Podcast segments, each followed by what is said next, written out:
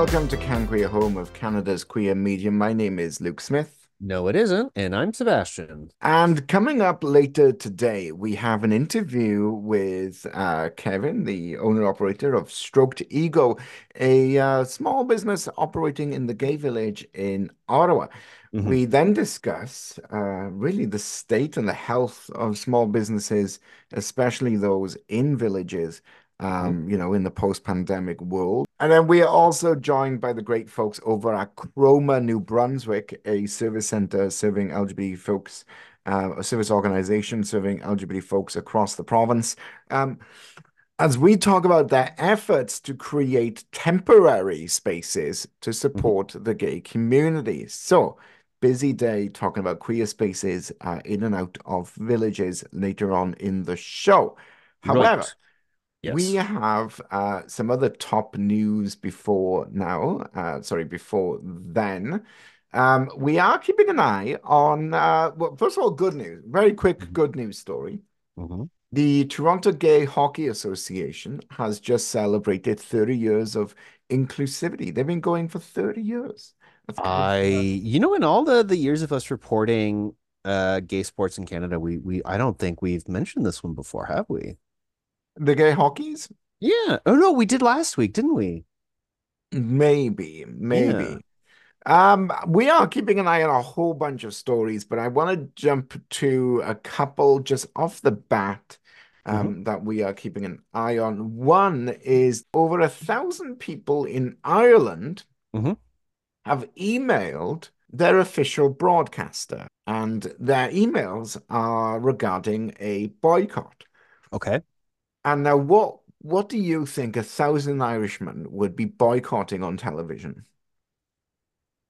Ooh, God, no. Uh, I have no idea. Uh, uh on on TV, they don't want something on TV. I don't know.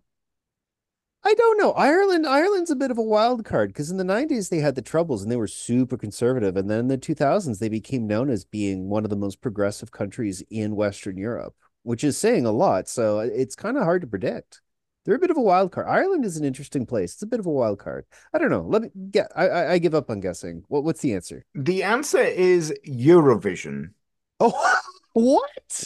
Yes, but they're the, um, they're the second most winningest the, uh... country. Like Sweden is the winningest country in the history of Eurovision, followed by Ireland and Luxembourg. But a lot, a lot of the Luxembourg wins were at the the the, the early years. But yeah, no, that's weird. That's super so, weird. As you know, um, last year, after well, uh, last year or the year before, after Russia uh, legally invaded the Ukraine, uh, mm-hmm. they were effectively banned from participating in Eurovision.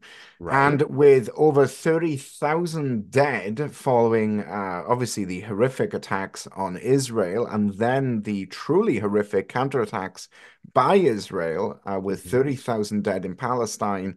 Uh, there is a significant boycott movement to get Eurovision to uh, expel essentially uh, Israel from performing in this year's Eurovision. So the the Eurovision has been political in the past. Um, it'll oh, be yes. really interesting to see where this particular subject lands. Okay, yeah, that's that's super interesting. In in a way, it's because uh, the Olympics can also get pretty political, but for some reason, Eurovision has I, don't want to say better, but different kinds of follow through that uh, is a little bit interesting. You're less likely to see something like this actually bubble all the way to the top to actual executive level decisions when it comes to the Olympics. Because one of the one of the key factors of the Olympics is they want to keep a lot of the the interstate politics out of it and make it just a place for sports. But Eurovision doesn't have that that beef. Mm-hmm. They're they're willing to do that. So yeah, it is kind of interesting to see how this will play out. Now, sticking to Europe for a moment, a lot of countries in the EU, European Union, are facing significant pressure to harmonize their laws regarding um, particularly equal rights mm-hmm. and equal rights for LGBT folks. Now, the Czech Republic has done a sort of a, a two steps forward, one step back maneuver. Uh, you've been looking into this. So what what have uh, what have the Czechs been doing except for hunting, obviously? well, I mean, basically, there's a bill that passed uh, by a pretty wide majority, almost uh, almost three to one, uh, basically allowing uh, same-sex partnerships to be recognized at the federal level. They're not calling them marriages, and they have some but not all rights. So there's some adoption. Like if you have a biological child, then your partner can adopt your child, but a same-sex partner partner uh, couple cannot co-adopt a new child. Um, the visitation rights are pretty limited, inheritance rights are pretty limited, co-ownership rights of property is non-existent. So it's this kind of from what I've been able to see, because they haven't really gone into detail about what is there. Uh, what I've been able to find is mostly what's not there. I think it's basically that you can file a joint couple tax return and get the benefits of being a couple. But otherwise, I think you're they're kind of missing out on quite a few things. But the the the feds are recognizing same-sex partnerships, and the general attitude there is it's something it's better than nothing and this is a weird why would you go halfway on this? And it does seem to be that the general tone there among uh, czech politicians is that it will grow into something more in the near future whether it'll be full marriage or not it's in the air. Eastern europe is generally a um, uh, they don't distinguish between state and religion quite as much as western europe so they may not they, they may go full partnership but not call it marriage. Who knows what the future will hold but they do have this this step right now and there is that you know it is two steps forward one step back but they're saying well we're moving forward for once so this is good that's the general attitude of the I want to also add that uh, you mentioned the uh, adoption. Now, yeah. it's worth noting, of course, uh, people can't, a, same-sex couple can't just adopt a child mm. in the Czech Republic uh, unless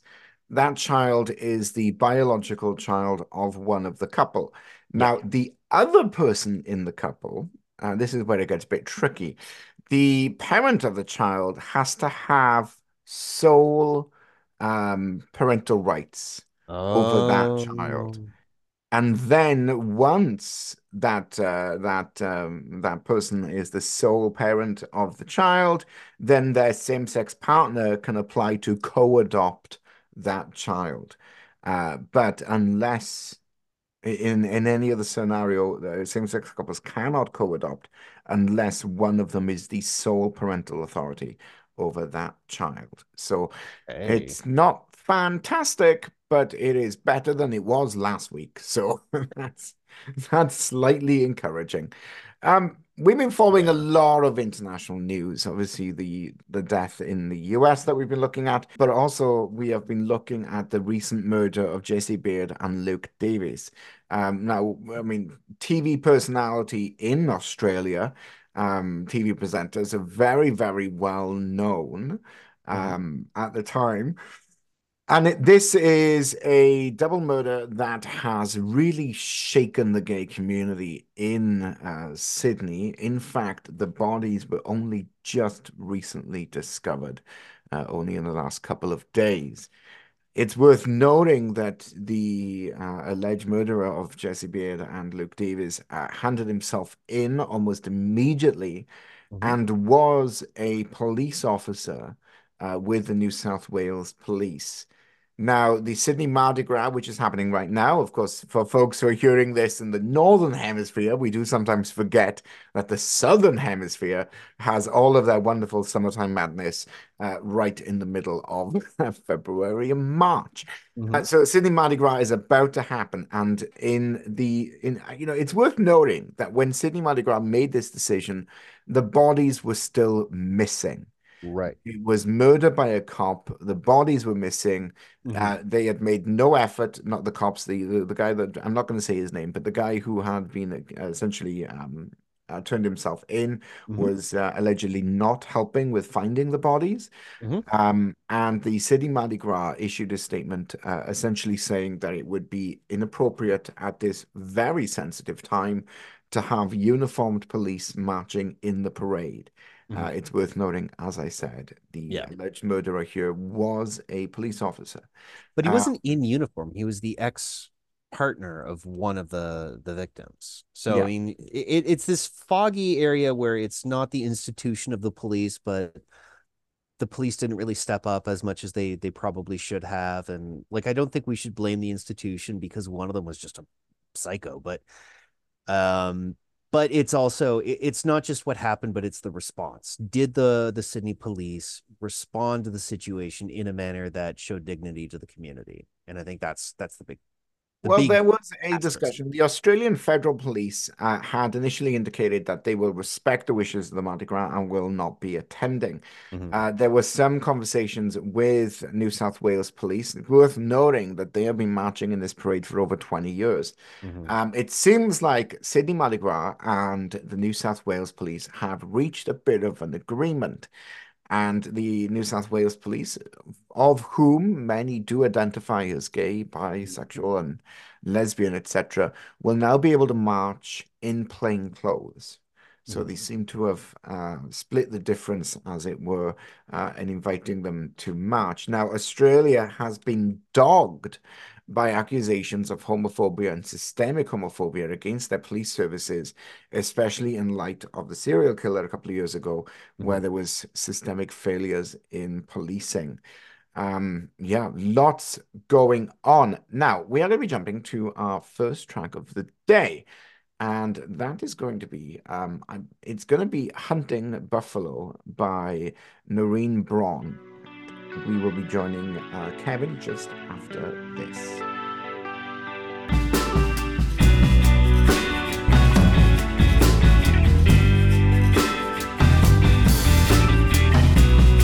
Misty mornings when we ride in the gorge sleeping Mossy lace where prairie sing with our breath held silent on the brain follow tracks from rolling plains. Spiky grass and wild. Scout shouts out there below. Soon the crunching sound of hunting buffalo loaded guns and arrows point there. Carts and circle camps anointed. Shots ring out and startle many. Stampede bursts a thunderous frenzy.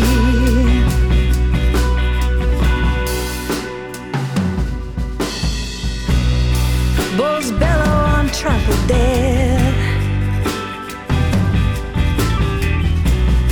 Ripped on sharp horn, thrashing, jerking heads. Garden tossed through whirls of dust. Hunters chant and force a final thrust. Wives and old men's cots are squeezing. Crammed with need and hunger, furs and winter freezing. Now these are the days of old. When we were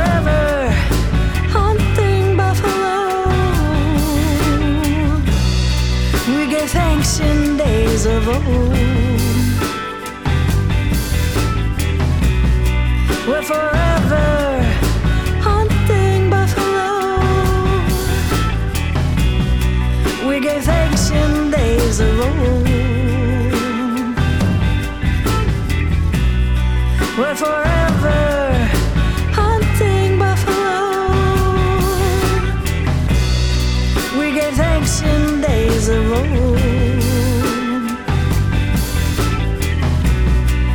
forever.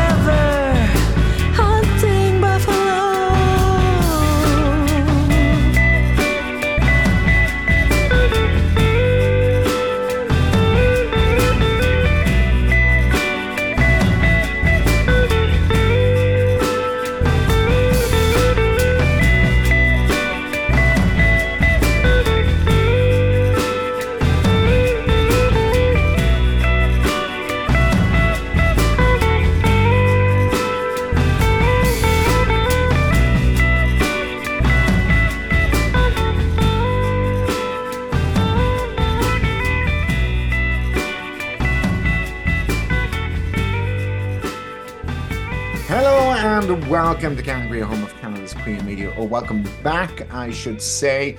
Uh, still with me, uh, as always, all these years later, is the incredible Sebastian. That's me.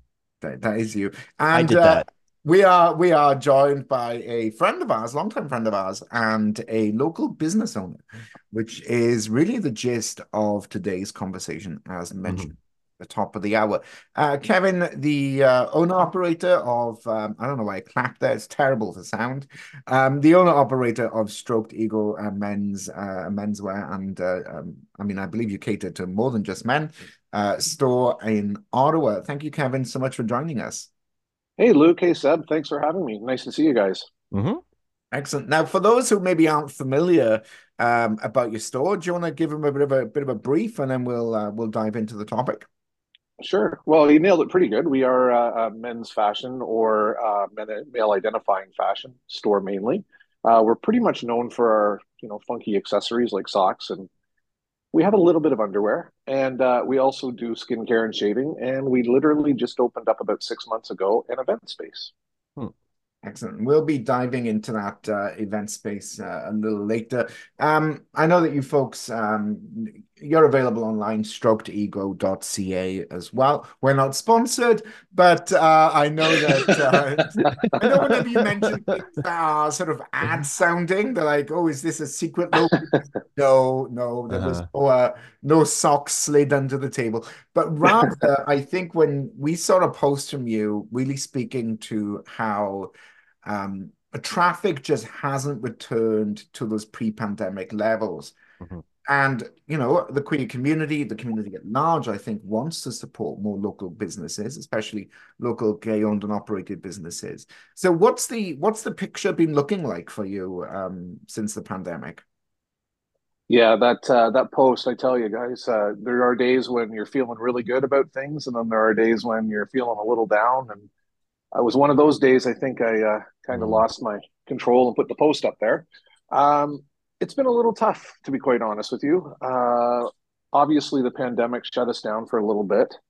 Uh, thankfully, though, during the pandemic, we were doing a lot of uh, online orders. And I mean, you guys are familiar with the store, but for those who aren't, we're on the second floor and there's a little landing on top of the stairs. And then it's separated by a glass wall and doors that get into the store. So people were great. They would be placing online orders. We'd prepare them and then we'd literally just set them on the outside on the landing and people would come up. Obviously, not even close to what we were making before the pandemic, but you know, it was enough to pay the operations at least. Uh, and then, of course, that kind of opened up a little bit, and then we were hit with the double whammy of the protest with the uh, with the trucker convoy, and that shut us down for about five weeks. Um, and a little bit afterwards, and you know maybe even a little bit before, because of the the news creating a little bit of a hype about it. Um, and with that, unfortunately, that killed us. Uh, at least we were making a little bit of money through online orders and pickups in the store, but when that was going on, nobody wanted to come downtown. So we uh, literally were, you know, running on fumes for that. And uh, during the time, you know, you eat up your you eat up your reserves, and you unfortunately have to uh, put things on credit, which you don't necessarily want to do. Uh, and you know, we're still trying to claw our way back to uh, get things pretty much caught up and back to where they were pre-pandemic. I know that um, it, it's it's evident that you are certainly feeling the the pinch of the moment. And I suppose my question is, I, I know personally the idea of um, you know, buying a new wardrobe uh, in today's climate and the economy where it's at is just not possible. Are you seeing discretionary spending or clothing spending from your customers going down? Are, are, are your clients just not spending as much or coming as often? Um, you know what I think it's more about? Our average sale is still quite high. It's just the number of uh, people walking through the door is what's being affected. So it's more about our walk-in count as opposed to our actual sales. So when people are coming in, they're seeing what they want and they're picking it up and you know they're they're happy with their purchases. But if we can't get them into the store, then obviously, you know, you can't, you know, entice them with anything or they won't be able to find something that they fall in love with. So it's more about walk-ins for us, I believe. Mhm. Do you think the the shift to the government in specific, because you're you're very close to a lot of the government buildings, uh, not the big ones in Gatineau, but still a lot of the government buildings sort of surround you. And there was sort of a, a, a shift to remote and hybrid work. So there's just fewer people downtown overall. Do you do you see that as being a factor? Oh, absolutely, Seb. Uh, again, for those not familiar, we're about four blocks from Parliament Hill, right on Bank Street. So surrounding us are a lot of the office towers, which you know have been in the news lately because it looks like the government's trying to offload some of them. Mhm. Um, but yeah, the government still isn't back. You know, you hear word that it's being mandated that they work uh, two or three days a week. Um, that's not correct. It's pretty much up to every individual manager.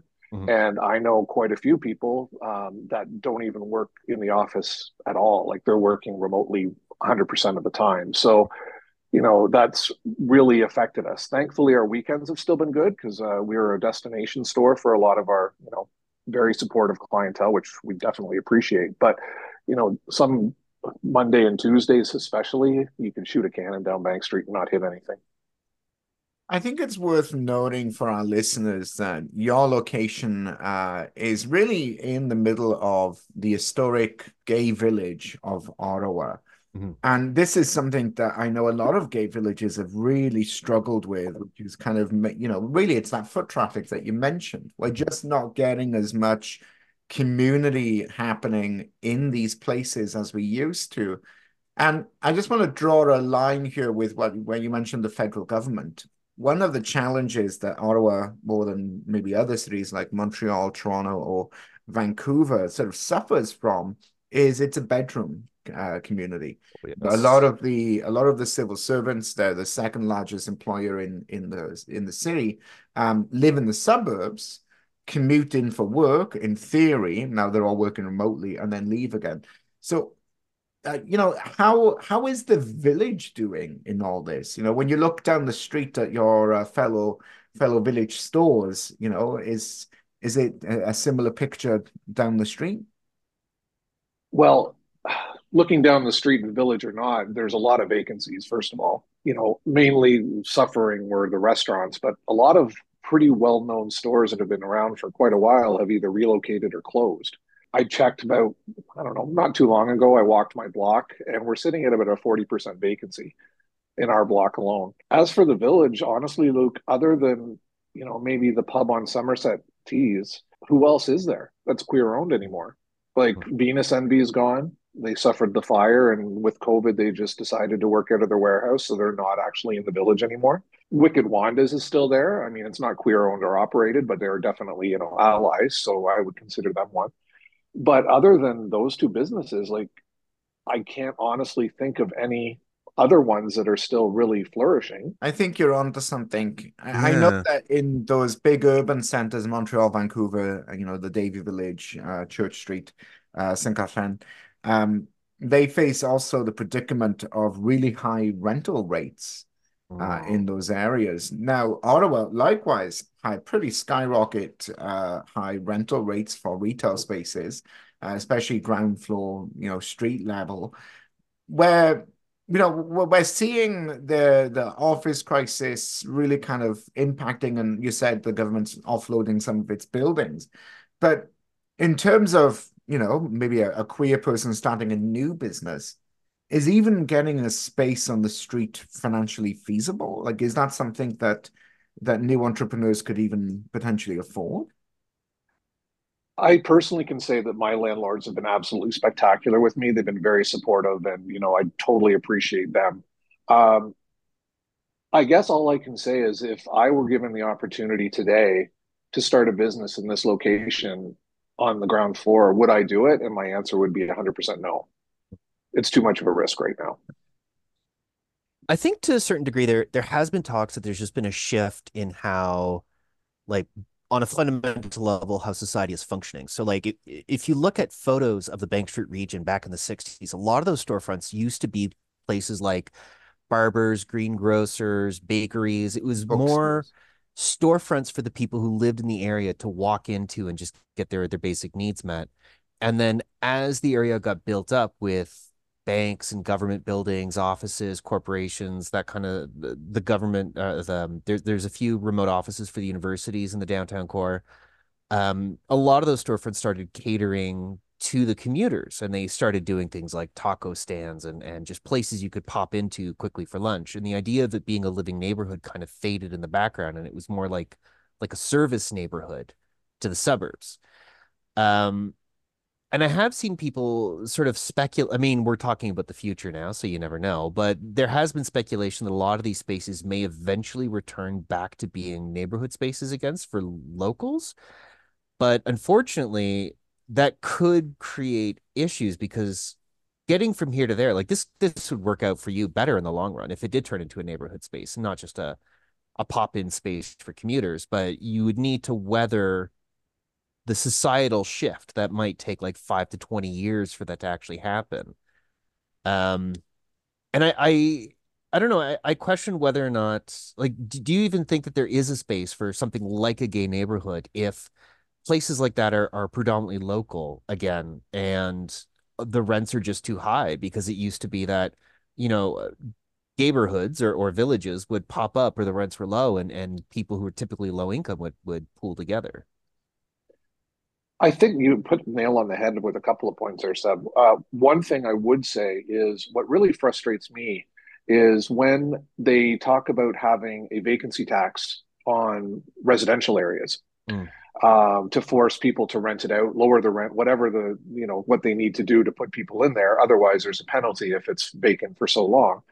They don't do that with commercial, and Ooh. people can absolutely stay vacant for as long as they want yeah. They don't need to lower their rents. And a lot of the time, I mean, I'm not an accountant, so, you know, I mm-hmm. could get fact checked here, but from my understanding, a lot of the time they can use their vacancies and write off the expenses.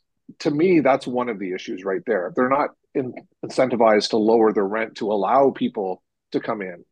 Right. Um, on the other hand, the you know the smaller mom and pop people that may own a building mm-hmm. or two, and they're not the big corporations uh, like the city has, they need to just get it rented because they have bills to pay. So they're not super selective of what they allow to rent their place. So, I mean, if you walk the street, you're going to notice a lot of, you know, maybe not family friendly stores, maybe, uh, you know, one too many barbershops. Uh, there's not a good mix of things to draw people down. Mm-hmm. So, I mean, that's a bit of a concern as well.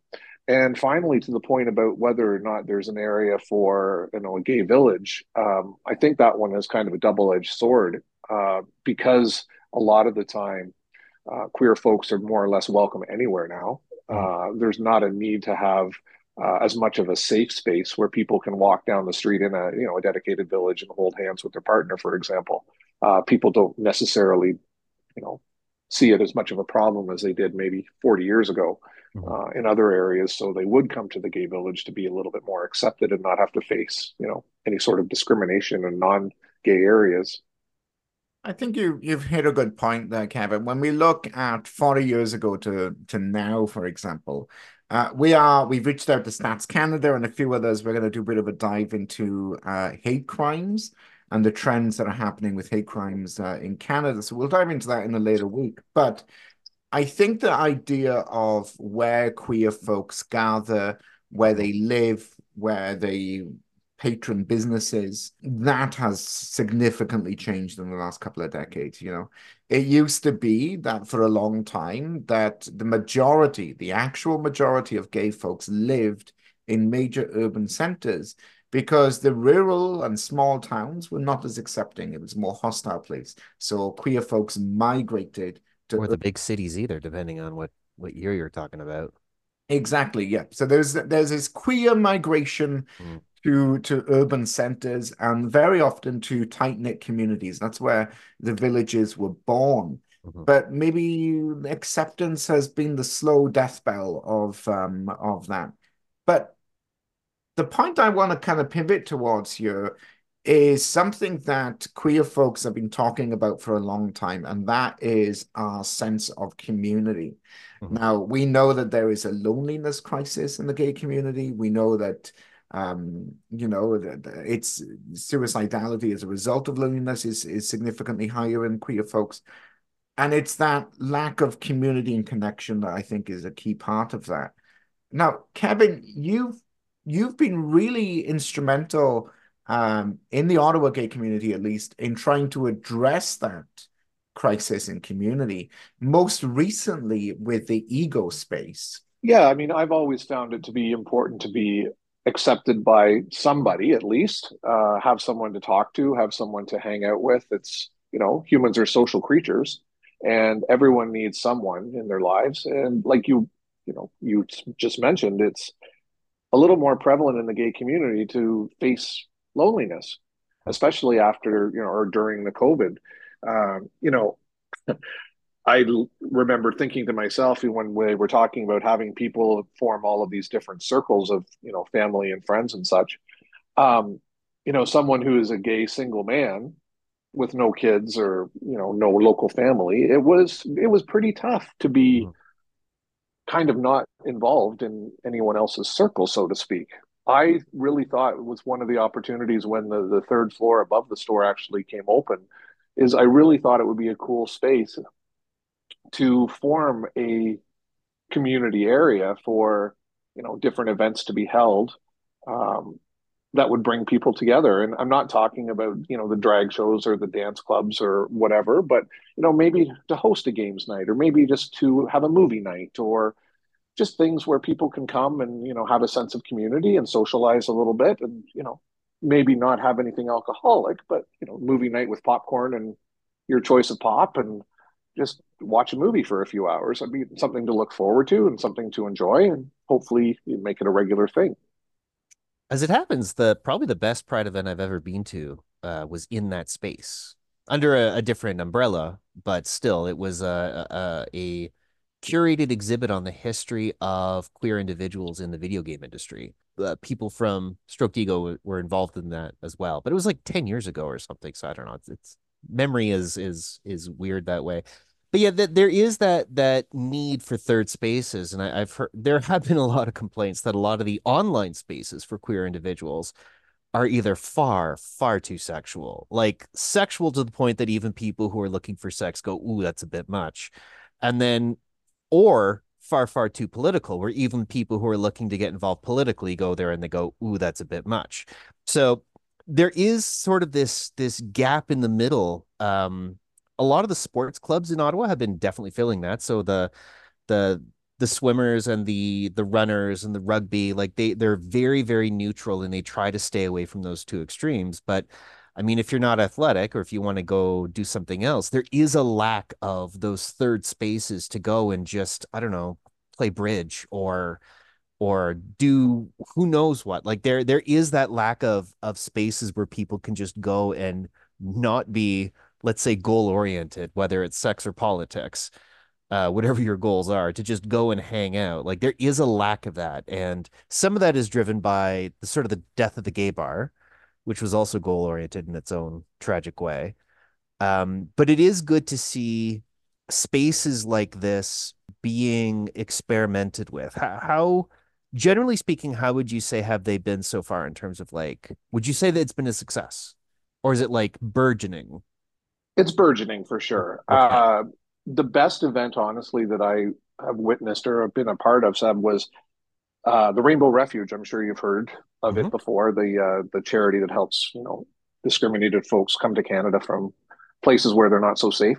Mm-hmm. Uh, just before Pride last year, they wanted to do something fun for you know newly arrived Canadians that came from this with this charity organization, mm-hmm. but they felt that being involved in Pride uh, as a whole might be a little bit overwhelming for them since it's something that they have never really experienced. And as you said, you know the bars can be a little bit intense, and mm-hmm. you know, so they rented the space and they had like a little I don't know, quasi cocktail party with a little bit of dance music happening. And there was about, I think about 80 or 90 people here. And in to see, space? Yeah, in that space. Oh yeah. Oh my god. Okay, standing um, room only. The expressions on the faces of the people that were there mm. was just so rewarding to me. Mm-hmm. You know, to see them enjoying themselves and being themselves authentically mm-hmm. and not having to worry about you know what people were potentially thinking or saying or planning on doing or whatever like they may have been used to it was just it was phenomenal, and that really, really made me decide that that was a good decision of me to make. Mhm. Um, there's been a couple of other opportunities for a couple of the local groups that have had clubhouse nights here. Okay. And as I said, it's burgeoning. We're still trying to get, it's only been six months, so we're still trying to get the word out there and really market the place. Mhm. Um, it is filling up. Pride season, obviously, we want to really focus in on that as well. For folks listening in communities all over the place, you know, now is a pretty tough time for small businesses uh, across the board. You Mhm. know, everything from inflationary pressures. uh, I'm I'm sure you've seen your your um, purchase prices go up. Um, you know, during the during the pandemic as well, as well as shipping and and just across the board, everything is is, is pricier. How much of this do you think is the normal swing of small business, though? Because, like, I grew up in a small business family uh, where both my parents and I had a couple uncles who had a small business, and it's pretty normal. Like, we would go a month where it was all lobster and steak, and then the next month it was all spam and utility chicken. And like the the the swing between lamb and spam is sort of the the normal part of doing a small business, unfortunately. And how much do you think is this just like wave after wave of of just bad luck piling up and how much do you think of this as just like a systemic issue I agree with you. It's definitely, you know, fame for, you know, fame or fortune to, you know, I can't remember the saying, but, you know, there are times of the year where you have famine hmm. and, but you know that's coming and you have the opportunity to build up the reserves. So during those quieter times, you have the, you know, the, the funds and the, the resources set aside from when you were busy for your Christmas season or your, you know, your pride season or whatever. So that's something that you can, you know, you can deal with. But it's just it's just one thing after another. And as I mentioned earlier, you know, having to use the lines of credit and credit cards and stuff to um, weather the storm of the, the convoy and the pandemic, and with the interest rates rising, of course, it's just it's not that we're not making money because we are making money, but we just can't seem to get ahead. Mhm. You know, you can't seem to get that one thing paid off to move over to the other thing. And I mean, obviously, as you run a store, you still need to bring in stock and you still have to, you know, pay your bills. And, you know, there's those set things that have to be done all the time. But then the more of the chunk of the stuff that's left over after you do all that is being now diverted to pay off interest or to try to, you know, work your way down to pay off a, an outstanding credit card, for example.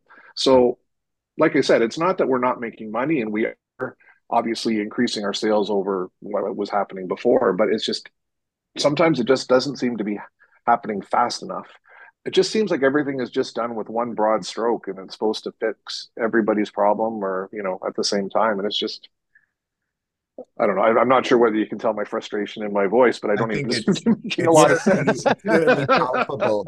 You know, I think it's worth noting that um, you know, queer villages and businesses such as yourselves have been the the glue that holds our gathering places together. And as these villages fall apart, um, I don't know what the future of Canada's queer community will look like, um, but it's going to be a less colorful one. That's that's for sure. Uh, unfortunately, uh, Kevin, we have run out of time. Uh, we'll be back talking about uh, some of the other big news of the week next week. Uh, sorry, just just after. Started like a hum, heard it when you were young, sounded like thunder on the horizon. What could you do? You knew what you wanted and it wanted you. It's time, the fever's here and rising.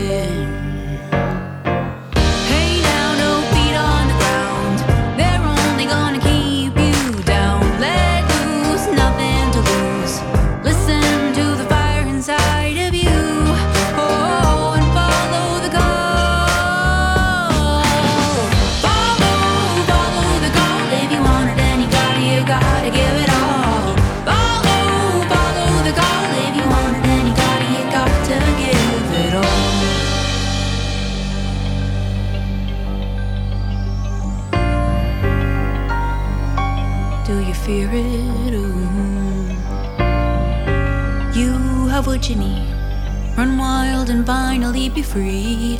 Watch the world around you unravel. Take a leap of faith. You only move forward once the toll's been paid, and it's time to mark the path you'll travel.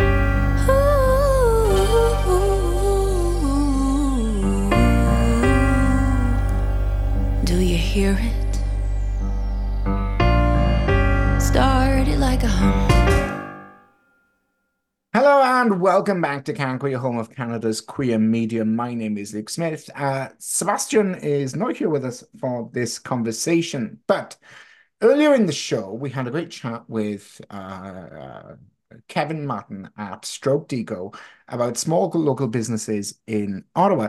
And one of the interesting things that he was doing with the uh, the Ego space, which is a non-alcoholic space in the downtown of the city, really great inventive use. Now, I am very excited. We have a great, our great next guest is from Chroma, which is uh, an organization in the uh, city of St. John, New Brunswick.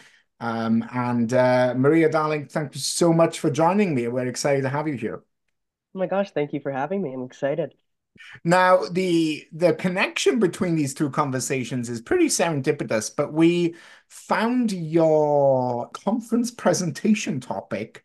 I believe it's coming up soon. I don't know if you've given it yet at the Fierté Canada Pride conference. Yeah, it's going to be a week from this Friday.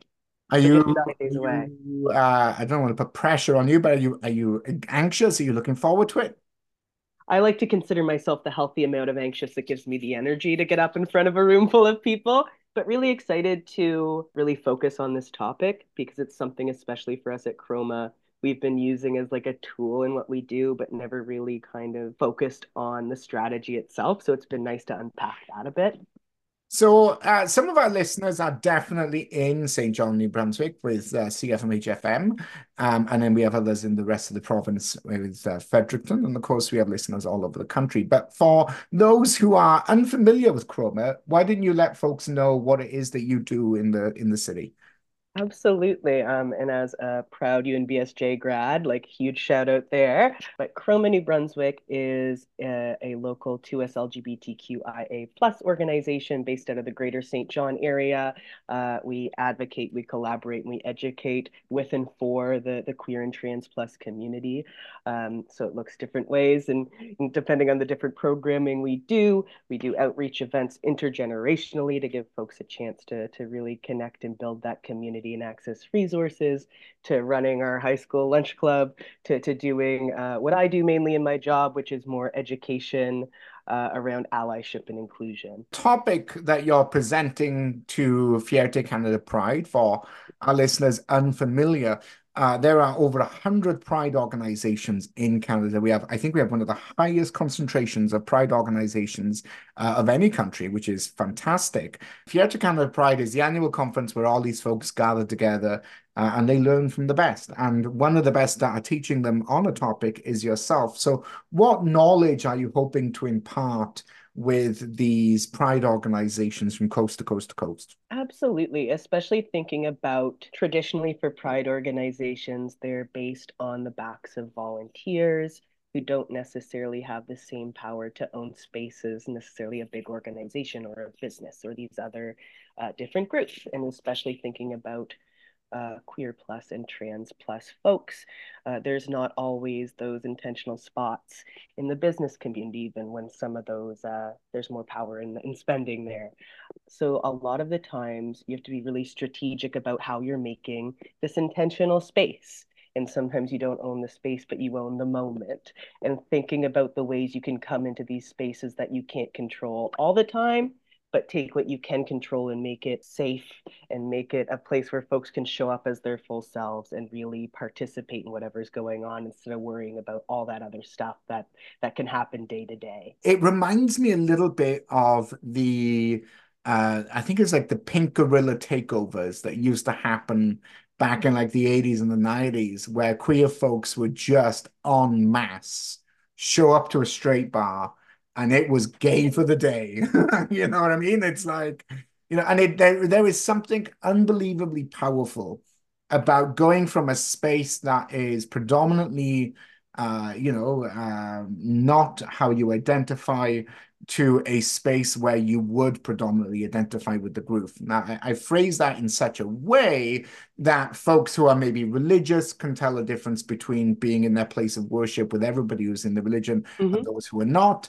Um, women can obviously identify with women's only spaces and not. And likewise, it's that idea of being in the majority and the safety it creates for queer folks. I just 100%. like this is an amazing concept how how has the community reacted to the work that you've been doing? I'm like very supportive. I'm like i'm trying to think of the right words to come out because it makes me really excited to think about too because a lot of these a lot of the times we're going into community centers we're going into to public businesses or organizations places where maybe you wouldn't be comfortable stepping that foot in the door before you have that safe connection and to be able to not only give them that intentional space in those places, but even sometimes bridge those relationships so that they can access even more services is huge because community centers do so much in our cities and sometimes depending on the setup so so a physical aspect of safety i think about a lot is washrooms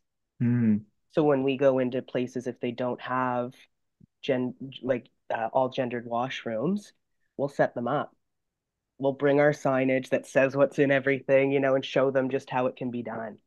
And then they use it for the night and we continue and help them with the education so we can evolve their space as well. So it's really like a symbiotic relationship with with everyone. I think that's beautiful because you know we know that anywhere from one in 300 to one in 100, depending on which survey you look at, um, of Canadians are trans identified. And when you're in a city of you know tens and tens of thousands, that's more than a few trans folks who may want to come and use your services. And this might shock everyone, but everyone does poop, even the queen. with a community with a disproportionate rate of addiction issues and uh, substance abuse, you know, that's not always the best plan. So the spaces that you look at, is that something that you consider when you're you're trying to create these these temporary gatherings? Yeah, absolutely. So I, I have a very uh, interesting journey with Chroma. I've been in my position now for almost two years. Um, we've been around for about three now. So in in the year before, I I was working for Chroma. I was actually participating in in one of their first programs called Creative Connections. So in Creative Connections, they had um, a couple different streams, one for adults and one for for youth, uh, making these spaces in community settings. Sometimes the adult ones w- would be at a, a brewery or a, a bar um, and learning to, to crochet or to make stamps or lots of really cool activities. We did an acting workshop, which was really cool, especially as like a, a trans person. didn't feel very comfortable growing up, you know, in those kind of spaces. So to get to own that is really cool and experience that side of of things. But one uh, kind of comment we we got a lot about that is families wanted to spend time together, you know, and be able to access these resources and build community in a way where it didn't have to feel so separate from each other and people could really learn from each other because you know there's lots we can learn from our elders but lots we can can learn from our youth too which i like to tell people i think they have a very large amount of empathy these days which is something we can always take to take to heart um, but that was the biggest thing is figuring out a way their folks can get together. Because then when you start thinking about these intentional spaces for queer and trans plus people the most common one is is a gay bar if you're lucky enough to even have that space. But typically that's where it'll start. And even that's so limiting because thinking about addiction and thinking about our youth and thinking about people who just want a spot to get a resource or or mm-hmm. learn something or those such valuable moments of of connection with folks. So you're like oh there are people like me out here and thriving. And if it's only in that kind that bar kind of setting i think it's just not that it's not important but i think it cuts off so much that could be happening. When i was in high school um which is not that long ago i do have to keep stressing that but the when i was in high school it was rural ontario and uh, I lived about you know 40 minutes from the nearest city, which is Belleville, if anyone's uh, familiar with it. Um, but I had a good friend who was a man in his mid to late 30s, and his partner, he was married, um, and they would come and pick me up, drive me to the gay youth club in Belleville. And that's where I built connections with uh, some of the adults that were volunteering there and uh, other other youth who were there. And it was the once a month opportunity to be queer entirely. You know what I mean? And mm-hmm. it's so unbelievably freeing. And I thank my parents every day for giving me that opportunity, and uh, also Rob for for uh, facilitating as well. But it, I, I cannot stress enough, and I and I'm sure you. I, I mean, I can see it in your face. Like you, you know what I mean? Like that, the the emotional impact, and when I think about the horrific stats around the loneliness crisis, around disproportionate rates of um, depression, anxiety, and the extremes of that that I'm not going to get into. This can really be um, an incredible, you know, antidote to that. For those who are listening, what words would you use to encourage them to come and attend uh, some of these events that you're putting on or to organize their own? Absolutely. I, I think the biggest thing is any anxiety or nervousness will be outweighed by the community and the strength that you feel in that. And it can be hard to try something new or try a new spot. But if you take that moment, especially thinking about creating that intentional space yourself within an established space, taking on some of that power, which helps inform that and being like, what can I control here to make sure the community builds? And it's it's so so helpful when you feel like you belong. And we do. And it's about taking back some of those moments, really.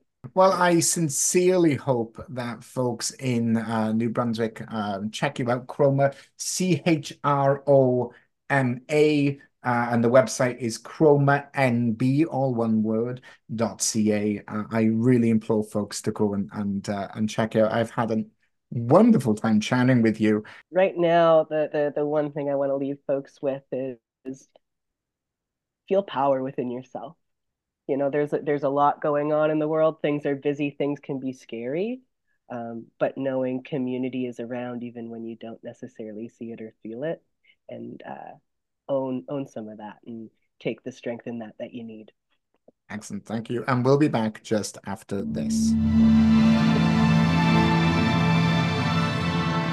Uh, uh, well, welcome back to CanQueer, home of Canada's queer media. My name is Luke Smith. And I'm Sebastian. Excellent. And uh, a little earlier today, we heard obviously our interview with Kevin at Stroked Ego, uh, strokedego.ca. And um, then we had uh, a conversation with the executive director of the uh, Centertown Ottawa BIA. And uh, Mariah was joining us from Chroma, New Brunswick. We also heard Follow the Call by KWIAT, and we will be playing out with a new Pet Shop Boys track called Oh, Loneliness. I, I didn't Luke even know this existed. It's Uh, it's a great track. You're gonna it's it's a vibe. You're gonna enjoy I it. look forward to it. Okay. All right. I've been Luke Smith. I've been Sebastian, and thank you for listening.